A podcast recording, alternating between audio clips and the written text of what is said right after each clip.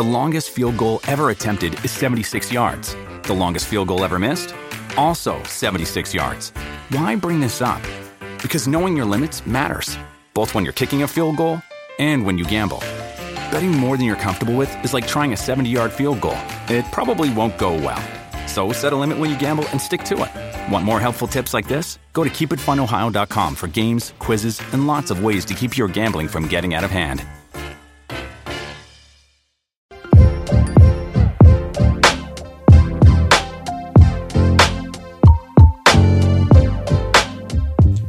Bienvenidos a nuestro podcast. Hablemos. Chicos, ¿cómo están? ¿Cómo están? La gente mía. Aquí estamos otra vez. Contentísimo de estar aquí. Siempre me encanta. Siempre me gusta estar aquí. Llegar a la gente, saludándole. Moisés, una vez más. Y estamos aquí listos para desglosar lo que viene del cielo para ustedes, mi familia. Así mismo. Rival, ¿cómo estás? Bueno, un día más, una entrega más, verdaderamente bendecido de poder compartir con cada uno de ustedes este día, este capítulo, este episodio, que yo sé que va a ser de mucha bendición y realmente muy picante. Está fuerte. Hemos preparado una serie de temas que estaremos desarrollando en base a la palabra experiencia, la opinión social, pero te aconsejamos de no escuchar este episodio acerca de niños menores de 12 años, ya que estaremos siendo muy explícitos. Pueblo, tengo un problema. ¿Cuál es el problema, brother? Sucede de que estoy siendo bombardeado, me siento cargado de verdad. Veo porno todos los días. ¿Cómo así? ¿Que tú ves porno todos los días? Claro. ¿Cómo así, varón? ¿Qué pasó? No se vayan por el otro lado, ¿eh? Claro, no me siento cómodo viendo todo esto. No se trata de que estoy viendo contenido, buscándolo, no. Si no es que el contenido te encuentra. Me encuentra en todos los lugares. Pero este problema se ha extendido cada día más, porque sabemos, en las redes, en el trabajo, en el supermercado, en el gym, es decir, en todos los lugares que puedo frecuentar, lamentablemente hay contenido pornográfico. A eso es que más directo voy.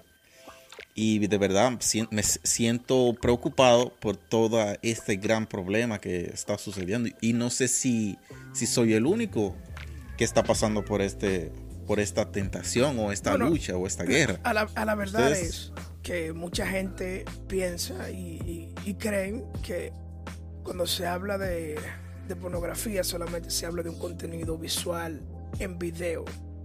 Y realmente sí, no, yo también. O sea, tú sales a la calle y ves un big board con una mujer en bikini, o prendes la televisión y estás viendo el juego de béisbol y están dándote un anuncio de, no sé, de un vehículo y te ponen una mujer con unos pantalones cortos, los bustos muy, muy grandes, y envía una imagen que lamentablemente, yo no sé si en ese momento tú estás pensando en el carro que tú estás viendo del comercial, o empezaste a ver en la modelo que prácticamente usaron como atención para capturar tu atención. Sí, no, yo me siento de la misma forma. Yo creo que en todo este tiempo mi mente, algo pelea por la atención en mi mente y trae una contaminación que lo hace pornográfico, lamentablemente.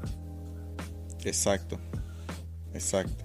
Sí, claro, pero ustedes saben algo, y es que antes de comenzar a desglosar este tema, sería bueno dar una breve definición de lo que es la pornografía. Mientras yo investigaba, vi muchas definiciones en algunas fuentes sobre lo que es este término. Sí. Según el diccionario etimológico, Esta palabra proviene del griego porne, que significa prostituta, y grafo, que significa escribir. Otros definen la palabra grafo como tratado, dando a entender que es un tratado de prostitutas. En definición, todas las fuentes coincidían en que la pornografía es el conjunto de obras que presentan contenidos sexuales explícitos con el objetivo de provocar a la persona que lo consume, ya sea algo que tú ves en un video, ya sea algo que tú escuchas, ya sea algo que tú lees incluso. Entonces, basándonos en la definición, podríamos irnos aún más allá. El contenido sexual es solo ver a dos personas teniendo relaciones sexuales. Personalmente yo entiendo que no. Todo lo que despierte pasión, y no pasión por la palabra de Dios, ni pasión por ayudar al prójimo, ni pasión por lectura de la palabra y de ayuno, no. Sino todo lo que despierte un deseo sexual está contribuyendo a lo que es el porno por igual. Entonces, fruto a esto, yo quisiera hacer una pregunta. Sí. Desde el punto de vista secular, ¿cómo ve la sociedad el tema de la pornografía? Mira, según la sociedad no hay ningún problema. Oigan esto, esta gran mentira que la misma sociedad ha creado. Según la misma sociedad no hay ningún problema hasta un cierto punto, hasta un cierto nivel. Cuando el nivel de consumo sobrepasa lo normal, la misma sociedad te acusa de que tienes un problema. Es decir, la misma persona que te dice no está bien es la misma que te va a condenar. Cuando así mismo. No, hazlo, está bien, hazlo, pero no, eso no es nada. Te condenan. Adúltero. Sí, cuando el nivel de consumo sobrepasa, entonces dicen, no, tú tienes un problema. Es decir, es como que tú le digas a un niño, tú puedes jugar, pero cuando juegas en exceso está mal jugar en exceso. Y es lamentablemente como la sociedad te está envenenando la mente a motivarte a hacer algo. Y lamentablemente es un gran problema que estamos enfrentando. Sí. Todos, porque aquí estamos hablando en términos general y la iglesia está incluida. Más adelante estaremos hablando específicamente de esto, con relación a la iglesia. En esa pregunta, que yo creo que es una pregunta sumamente importante. O sea, muchas personas caen en este hábito que luego se torna en una adicción por el comentario que escucha alrededor, estando en la sociedad. Escuchan el comentario de alguien que mira, estoy haciendo eso. Eso no es nada. Inclusive, estamos viviendo en un mundo donde la digitalización y la información está ahí afuera. Ahora mismo, todo aquel que lo hace dentro de la sociedad y ve que no hay nada con esto, siempre tiene como una razón diciendo que hay una razón que lo justifica este hábito. Por ejemplo, yo estaba escuchando hace unos días de que se hizo un estudio hace varios años cómo la pornografía mejora el comportamiento del hombre. Diciendo que todo aquel que consumen pornografía, hay una tendencia de que sean menos abusivos y de que sean menos agresivos. Me explico. Es un dardo del enemigo, porque según esta estadística, estos psicólogos se dieron cuenta que exponiendo, creo que hubieron alrededor de 75 hombres que se pusieron como voluntarios para hacer este experimento, exponiendo su cerebro. Se dieron cuenta que exponiendo su cerebro estimularon ciertas cosas, lo cuales se dieron cuenta que podría bajar el índice de mujeres que fueran violadas. sea, ellos lo vieron de esa forma, como que la pornografía estaba haciendo un bien a la sociedad, porque ya no habían hombres que andaban por ahí afuera buscando violar a mujeres. Eso es lo que te dice la sociedad. O sea, no, para que el tipo de mujer esté abusando mujeres o esté violando niñas, mejor que consuma pornografía, y eso calmaría su deseo descontrolado sexual. O sea, desde ese punto de vista, entonces, no solamente tenemos las personas que te están diciendo que es normal, sino ahora hay profesionales que te dicen, no, sí está bien, porque hay un resultado mayor que lo que está pasando. O sea, es increíble lo que esto te hace la sociedad. Tú sabes, Moisés, yo creo que desde el punto de vista de la sociedad hay varios bandos. Hay varios bandos, como tú decías. Hay personas que apoyan el consumo de pornografía, sí, por el hecho de que tú puedes, increíble, o sea, de que tú puedes aprender ciertas cosas y aplicarlas con tu pareja. He escuchado ese tipo de comentarios personalmente. Pero ¿cómo es posible que una sociedad que no tiene a Cristo pueda darte consejos de cómo tú actuar en el acto sexual de manera correcta? Es como que un ciego guíe a otro ciego. Pero esa es la realidad. Sí. Me explico. Sí, me explico, porque es que una persona que no tiene a Cristo es una persona que realmente está siendo subyugado por el poder del enemigo, está siendo subyugado por un sinnúmero de cosas que lo que hacen es corromper su mente. Entonces, si nos ponemos a pensar, la sociedad en sí no tiene la calidad moral para decirte a ti qué hacer y qué no hacer con respecto a ver pornografía. Exacto, miren. Porque fíjense. Sí, sigue. Quería terminar diciendo esto. O sea, que la pornografía realmente lo que hace en la sociedad es corromper. Ajá. Corromper desde el principio. Darte a ti ideas de cómo debería ser el acto sexual cuando realmente no es así. Ajá. Entonces tú tienes a muchos jóvenes idealizando que no han tenido relaciones sexuales aún, viendo parámetros, viendo modelos de cómo debería ser una relación sexual, viendo videos pornográficos, cuando realmente no es así. Sí. Entonces cuando van y tienen su primer encuentro sexual esperando tener una experiencia como las que ellos veían en el video, resulta ser que no es así. Entonces muchas veces se deprimen, muchas veces crean tantas frustraciones que ya no se satisfacen plenamente si no es viendo, ajá, el video. Sí. O sea, ellos sustituyen el placer físico por, digamos, el fetiche de tú ver a dos personas teniendo relaciones sexuales. O sea, eso te corrompe por completo. Sí.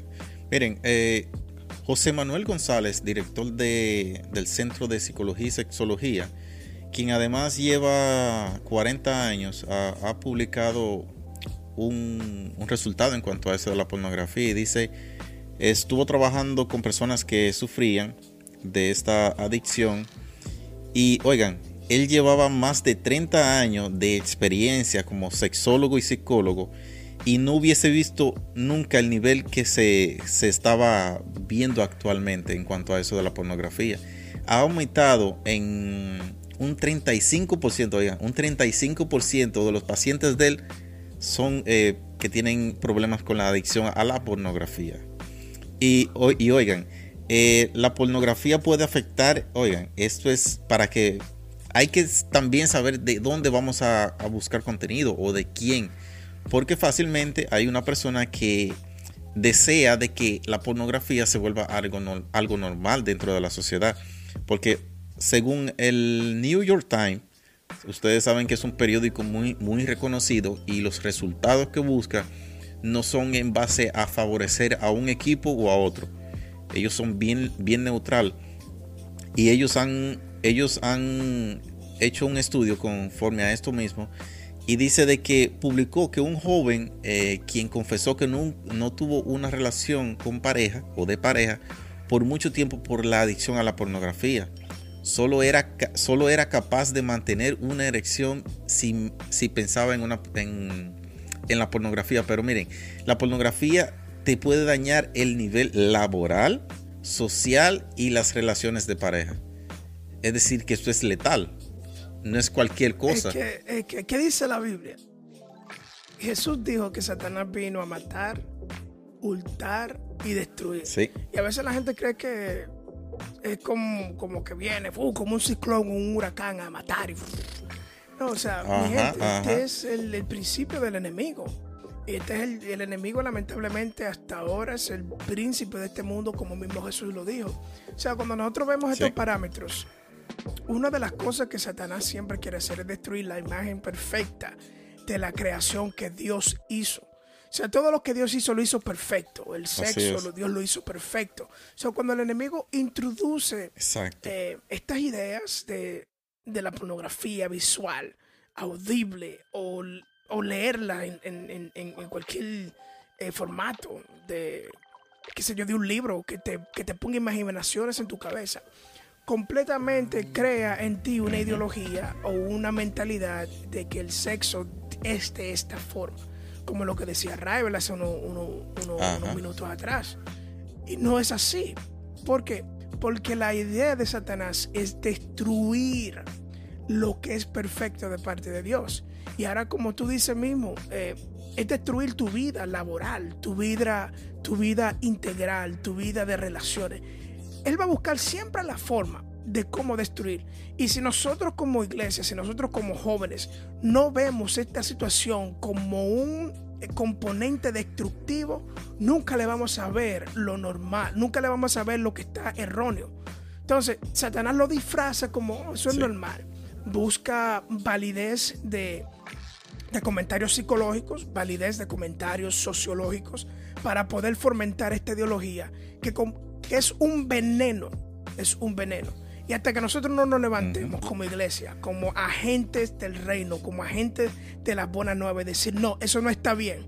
Esto es en el nombre de Jesús. Esto es de la forma como cual nuestro Dios implementó esta imagen y este cuadro perfecto de lo que es el sexo. O sea, esa ideología vana que no tiene ninguna base ni fundamento se va a mantener.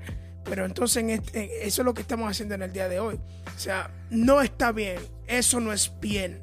De la forma en la cual nosotros creemos y nuestras convicciones, la adicción a la pornografía no es bien. Así es. Raibel. No está bien. Raibel. No está... Una pregunta para ustedes. Nosotros que somos cristianos y sabemos y nos conocemos muchas personas de la iglesia y de otras iglesias también. ¿Creen ustedes de que podríamos o podemos o conocemos personas de que están luchando con esto, que tienen problemas con la pornografía? ¿Si conocemos personas? ¿Cómo? ¿Cuál es la pregunta? Que si en realidad dentro de la misma iglesia o personas que están en la iglesia están sufriendo esta misma tentación o esta lucha de la pornografía. Claro, Claro que sí, Mira, yo te voy a decir algo. Yo estaba viendo una encuesta en esta misma semana sobre el tema, mientras estudiaba sobre el tema. Y miren, realmente los números son alarmantes. En la iglesia. O sea, en cuanto a los hombres, el 70% de hombres que se congregan en la iglesia, que son cristianos, han visto pornografía. Wow. Estamos hablando del 70%. Y eso no exhibe, eso no saca a pastores, a líderes de adoración, a líderes de jóvenes. Todo el mundo está incluido en esa encuesta. Wow. Terrible. Es increíble. Es terrible. Pero yo quiero decirle algo. Mira, nosotros amamos a Cristo. Nosotros Hemos decidido seguir a Cristo y Él es quien nos sostiene, y le damos gracias por habernos escogido. Pero incluso nosotros tenemos luchas personales. Nosotros somos cristianos, oramos, buscamos del Señor, pero somos, como dice la palabra, no somos tentados por el diablo. Eso es otra cosa. No podemos decir que el diablo te está diciendo a ti, ve pornografía, que Satanás te está diciendo a ti, entra a tal página. No es así. No es así. La Biblia dice que nosotros somos tentados con nuestra propia concupiscencia.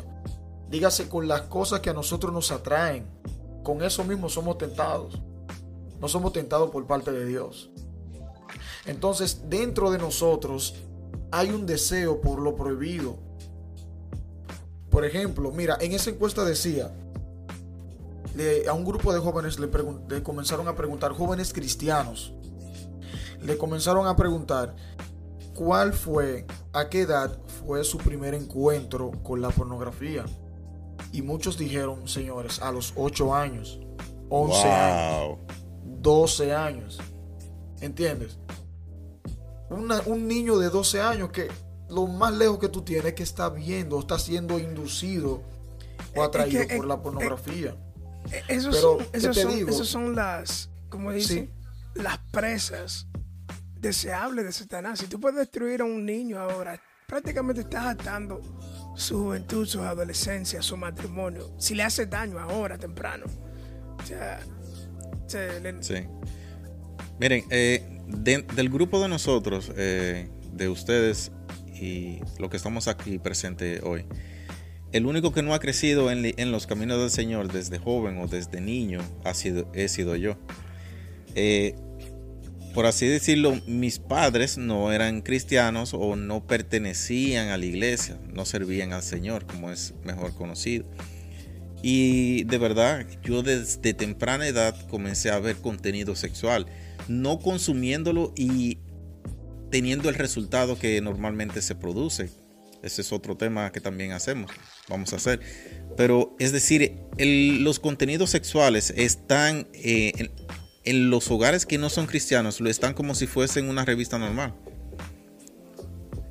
Entonces, soy un resultado de todo eso, de lo que es el contenido pornográfico a temprana edad.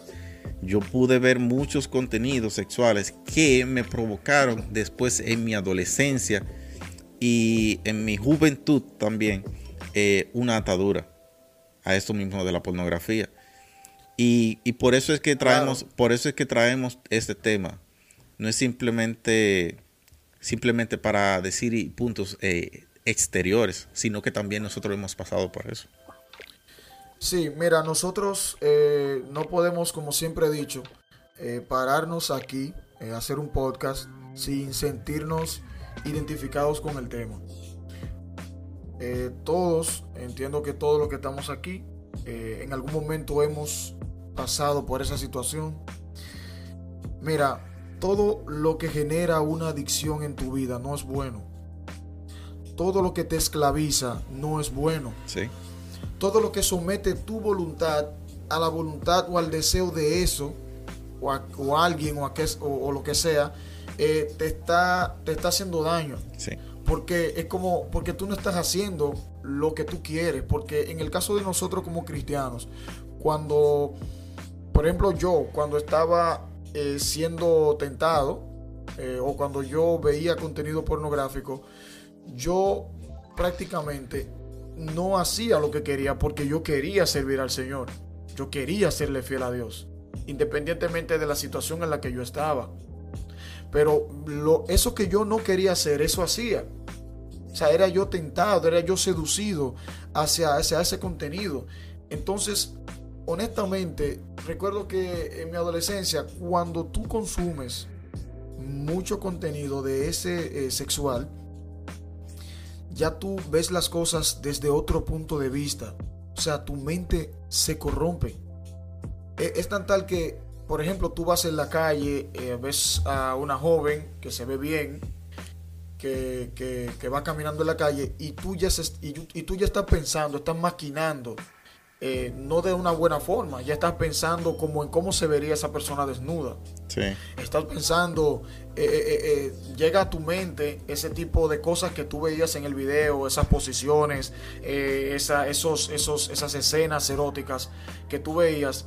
Tú te la imaginas esa persona, ¿me entiendes? Contigo.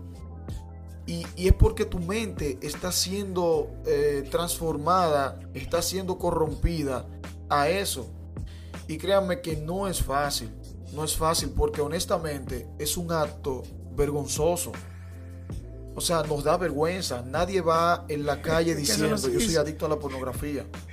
Nadie en la calle, sí, no, nadie en la calle lo dice. Nadie con orgullo se para en la calle y dice, señores, yo soy adicto a la pornografía. ¡Wey! Y estoy orgulloso de eso. Nadie te aplaude. No. di que como el orgullo gay. Di que como el orgullo gay. Que ellos se paran y dicen que son gays. Salí del closet. No. Tú no te sientes orgulloso porque es una vergüenza. Entonces, si es un acto vergonzoso, tenemos que tratar. Porque honestamente yo solo no podía. Yo solo no podía salir de esa situación. ¿Por qué? Porque la veía hoy. Pedía perdón ese mismo día. El ciclo. Y al otro día la estaba viendo. Sí, es increíble. Es increíble. Es un ciclo. Tú pides perdón. Señor, no lo voy a volver a hacer. Y al otro día la estás viendo. Sí. O sea, es porque es una atadura fuerte. ¿Cómo tú le dices? El ciclo de la lluvia. ¿Cómo así? El ciclo de la lluvia. Desata esa ciencia, varón. El ciclo de la lluvia. Tú estás aquí arriba, allá arriba en los cielos, montado en las alturas. De repente te encuentras con tu debilidad y ¡fuf! Te caes para abajo. Ruedas, te va a los mares, te va a todos los lados, pides perdón, te das cuenta que tan mal tú estabas y estás rodando y pides perdón y Dios te eleva de nuevo a los cielos. Y luego allá van de nuevo para abajo. Es un ciclo destructivo de la lluvia. Mira, lo mismo que dice Raiver es lo mismo que cada uno de nosotros pasamos. Yo personalmente también. Pero una de las cosas que de la mentira de Satanás, esta, y lo comparto para cada una de las personas que están oyendo y que se sienten identificados con este tema. Yo aprendí a identificar dónde estaban las luces rojas. Me refiero con eso. Cuando tú vas manejando en un vehículo, sí, tú ves el semáforo y ves la luz roja y te dice, tienes que pararte. Sí. O sea, yo siempre me di cuenta como que había un punto en mi vida que me decía no. Y no podía identificar esa luz roja. Hasta que yo empecé a estar consciente de cuando algo me decía no y tenía que parar. O sea, muchas personas siguen este ciclo de vicio o vicioso porque no aprenden a identificar esas luces rojas. Mi hermano, si usted no puede estar con un teléfono en la mano, mi hermano, no esté con un teléfono en la mano. Si usted no puede durar mucho tiempo en el baño solo, no dure mucho tiempo en el baño solo. Si usted no puede, si usted sabe que ya a las 12 de la noche la película que van a dar, usted sabe, exacto, mi hermano, no se, que no se quede ahí mirando telemicro. No se haga el bobo. Exacto, no se haga el bulto, que usted sabe que le van a venir. Entonces, todas esas cosas eran las luz rojas. Mira, luz roja, las cosas que te dicen, alerta. Moisés, yo tengo un versículo bíblico que cae exactamente donde tú estás tocando. Y es en Job 31 y dice, hice un pacto solemne con mi Dios. Oye, y oye cómo lo dice, no mirar con deseo a una muchacha. ¿Y qué es lo que Dios da a uno? ¿Qué te toca de herencia desde el cielo? ¿Acaso la ruina y no te destina para el malo? Y no es el caso de que es la muchacha o la chica o la joven o la dama o la fémina, como quieras llamarla, que te va a ser ocasión de caer. Eres tú, es tu corazón que tú tienes que cuidar. Porque, miren, el corazón del hombre, sabemos de que va de continuo al mal. Y muchas veces las mujeres están bien vestidas, pero a causa del contenido pornográfico tan elevado, tu mente se distorsiona. Y toda mujer, no importa que una mujer tenga una bata puesta, es decir, como las monjas, así lamentablemente la desnuda. Pero ese es el gran problema. Pero sabemos de que en Dios hay libertad, porque Cristo murió por todos los pecados, y por eso y por Él es que tenemos libertad. Amén. Así es. Mira, en Mateo 5:28 dice: pero yo os digo que todo aquel que mire a una mujer para codiciarla, ya cometió adulterio con ella en su corazón. Así es. Señores, mira. Sí. Terrible, ¿eh? Esto es terrible, porque oye, ¿qué pasa? Uno mientras sí.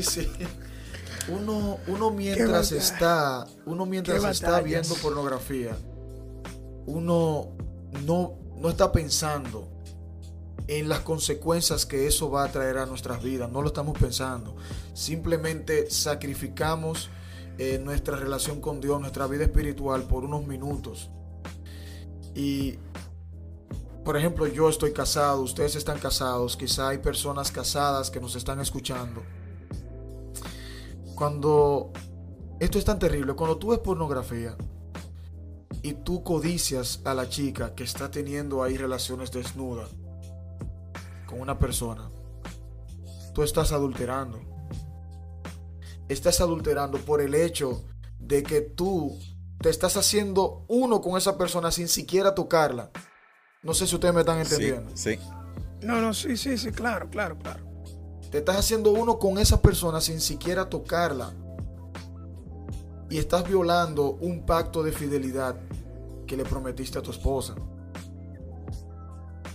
Así es. El novio, que no se crea tampoco, porque el novio, aunque no haya firmado un contrato en el juez civil que diga que está casado, el novio tiene cierto compromiso con esa joven que él le dijo que la amaba y decidió estar con ella para luego casarse. Sí. Cuando ese joven está consumiendo pornografía, ese joven está violando ese pacto, aunque no esté firmado. Sí mismo.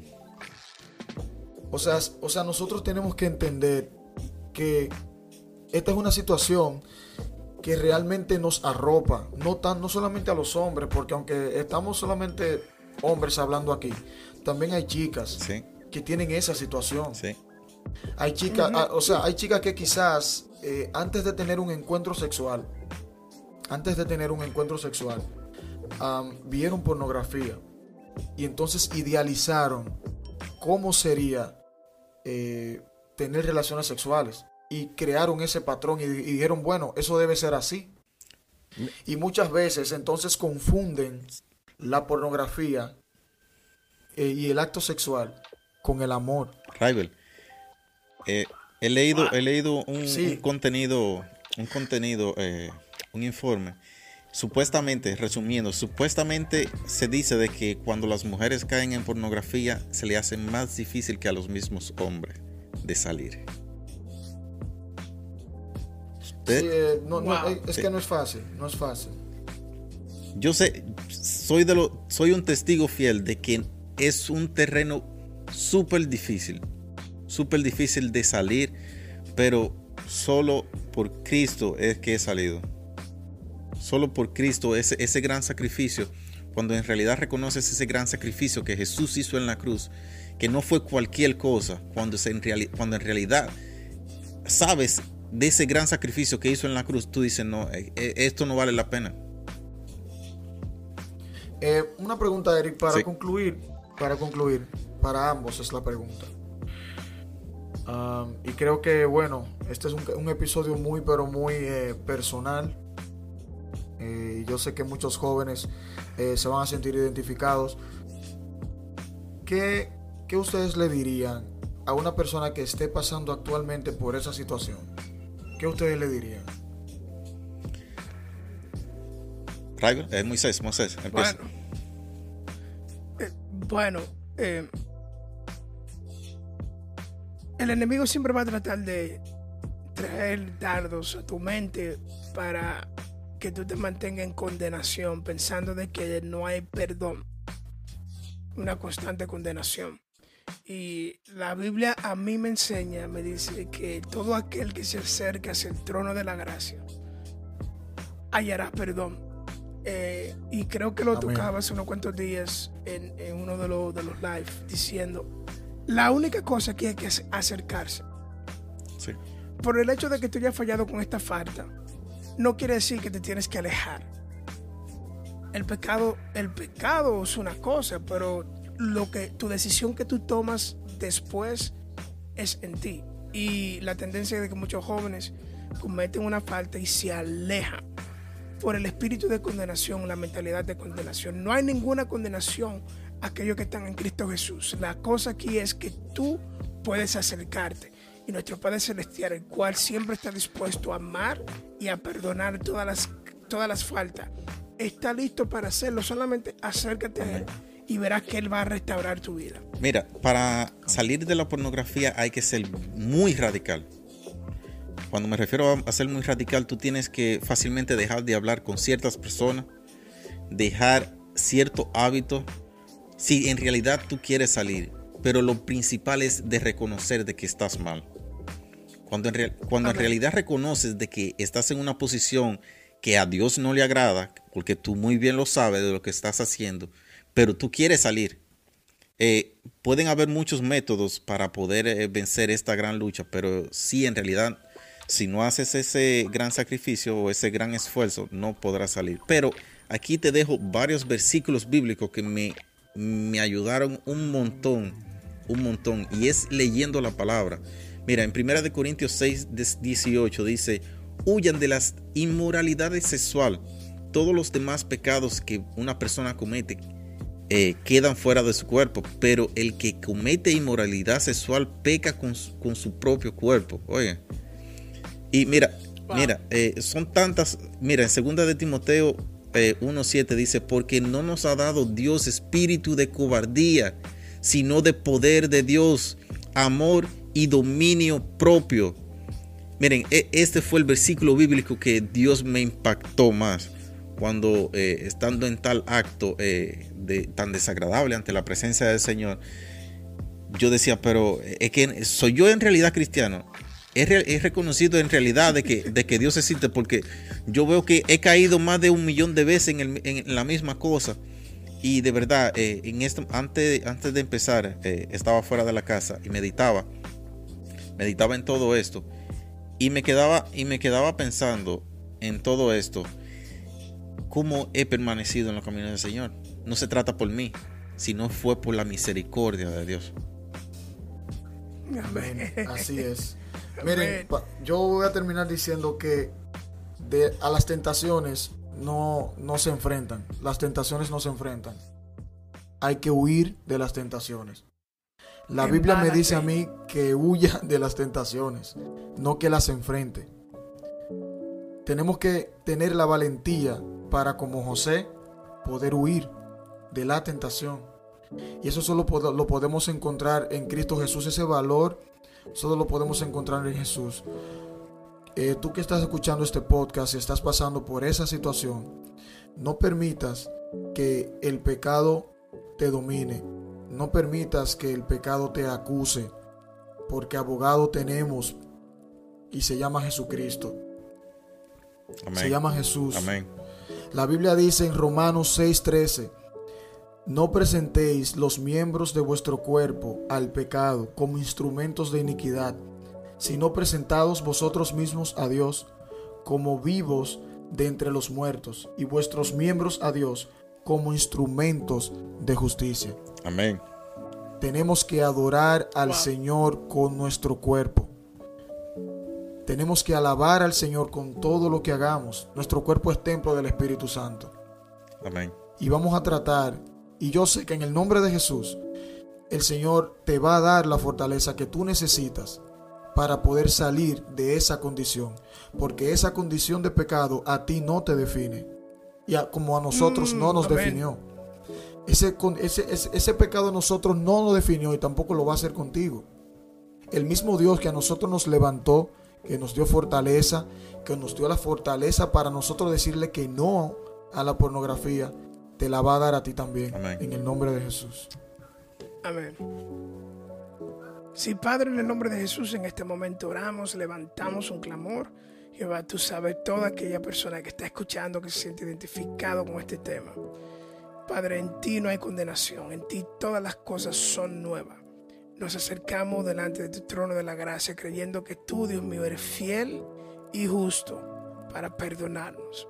Padre, en el nombre de Jesús te pido, Dios, que tú trabajes en cada mente, de que tú traigas convicción, Jehová, de entender de que hay algo que está mal entre nosotros. Para la misma vez, Padre, tu manto, tu abrazo de amor, tu viento, Dios mío, de esperanza, esté, Dios mío, invadiendo cada vida que se siente atrapado en esto, y que en ti hay poder, Dios mío. En el nombre de Jesús, tu Espíritu Santo esté regalando cada persona, que le haga entender, Dios mío, que te necesita. Jehová, que el correr de ti no es la solución, sino correr hacia ti. En el nombre de Jesús, Señor. Padre, trae esperanza, trae libertad, trae una mentalidad nueva, Dios mío, y cada persona que desea la libertad la puede encontrar en ti en este día, en el nombre de Jesús de Nazaret. Amén. Hasta la próxima. Bye, bye. Bye,